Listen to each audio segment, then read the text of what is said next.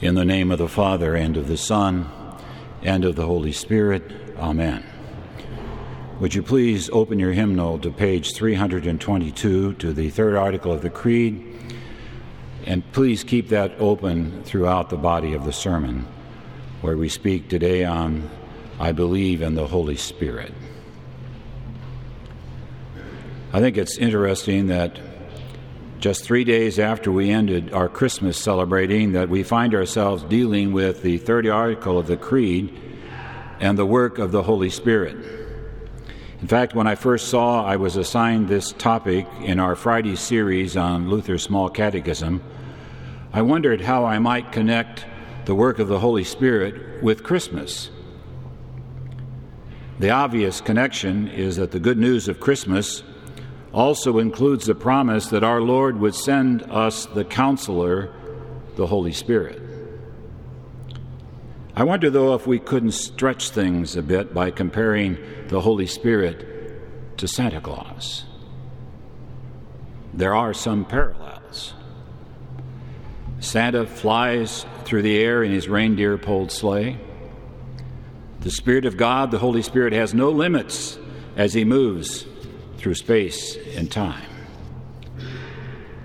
Santa delivers gifts to homes and people all over the world on Christmas Eve.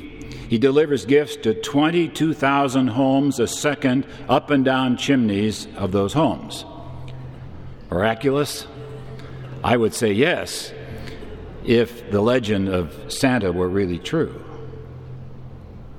The Holy Spirit does not use a sleigh or climb down chimneys, but through word and sacrament, he gives us the gift of faith and keeps us in the faith. Yes, delivers the gifts of the Spirit all over the world at the same time. Miraculous? Yes.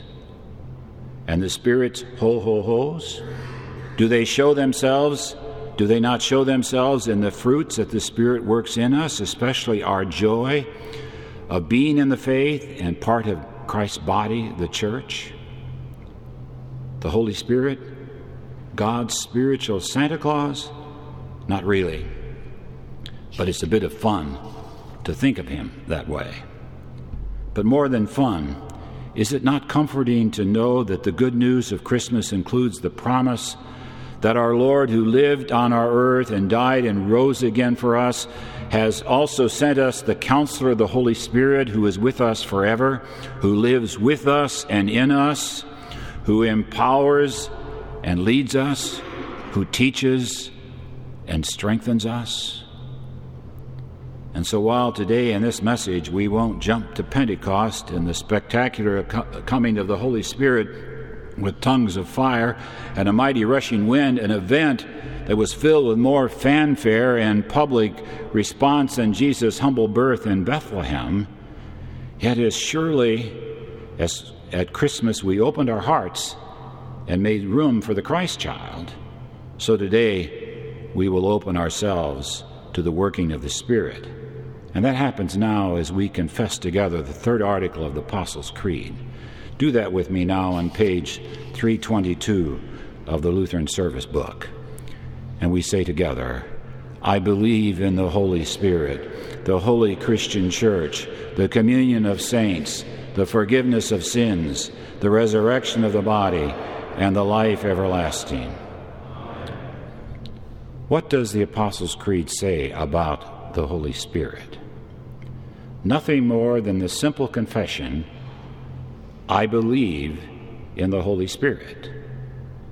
That's it. But look at what follows. We also confessed, I believe in the holy Christian church, the communion of saints, the forgiveness of sins, the resurrection of the body, and the life everlasting. Is not the work of the Holy Spirit to strengthen and keep the church, Christ's body, you and me, strong in faith and the living out of that faith? Does not the Spirit do this through word and sacrament? Does he not, through the same, offer us the promise of forgiveness of sins and abundant life now and forever? Is not that promise the reason why we are here today, or any time we gather together in chapel or with other Christians in worship? Does not our presence witness to our need for one another as members of Christ's body?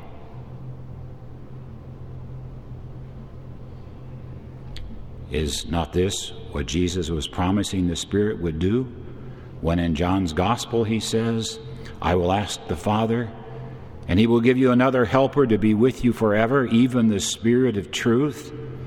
The Helper, of the Holy Spirit, whom the Father will send in my name, will teach you all things and bring to your remembrance all that I've said to you. Luther, in his explanation of the third article, sums this up best of all. Join me now in confessing those words together on page 323 of the Lutheran Service Book. And we join together. I believe that I cannot, by my own reason or strength, believe in Jesus Christ my Lord or come to him. But the Holy Spirit has called me by the gospel, enlightened me with his gifts, sanctified and kept me in the true faith. In the same way, he calls, gathers, enlightens, and sanctifies the whole Christian church on earth and keeps it with Jesus Christ in the one true faith. In this Christian church, he daily and richly forgives all my sins and the sins of all believers. On the last day, he will raise up me and all the dead and give life to me and all believers in Christ. This is most certainly true. Yes, this is most certainly true. What a great gift to be able to confess all of that with such confidence. You and I can. What's more, Luther and you and I can also join the Apostle Paul in saying with joy and confidence, By the grace of God, I am what I am. And yet, there's so much in this life that seems to work against that belief.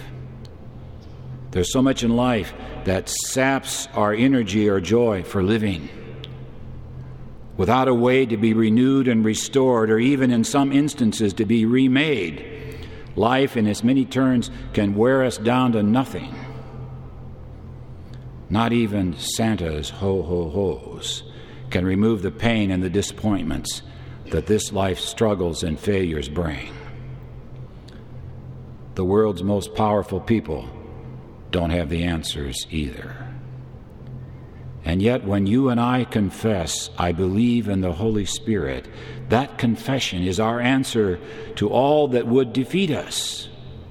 In that confession, we are saying that we believe that the Spirit of God has the power to renew and strengthen us, even in the worst of times.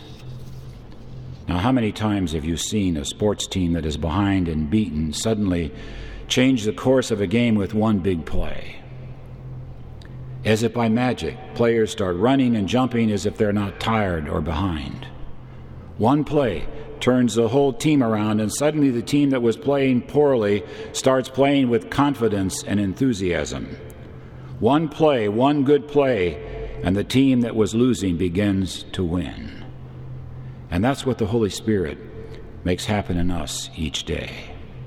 He takes our spiritual tiredness, He takes our beaten spirits, and enlivens them with the promise of life and salvation. The Holy Spirit, God's spiritual Santa Claus? Hardly.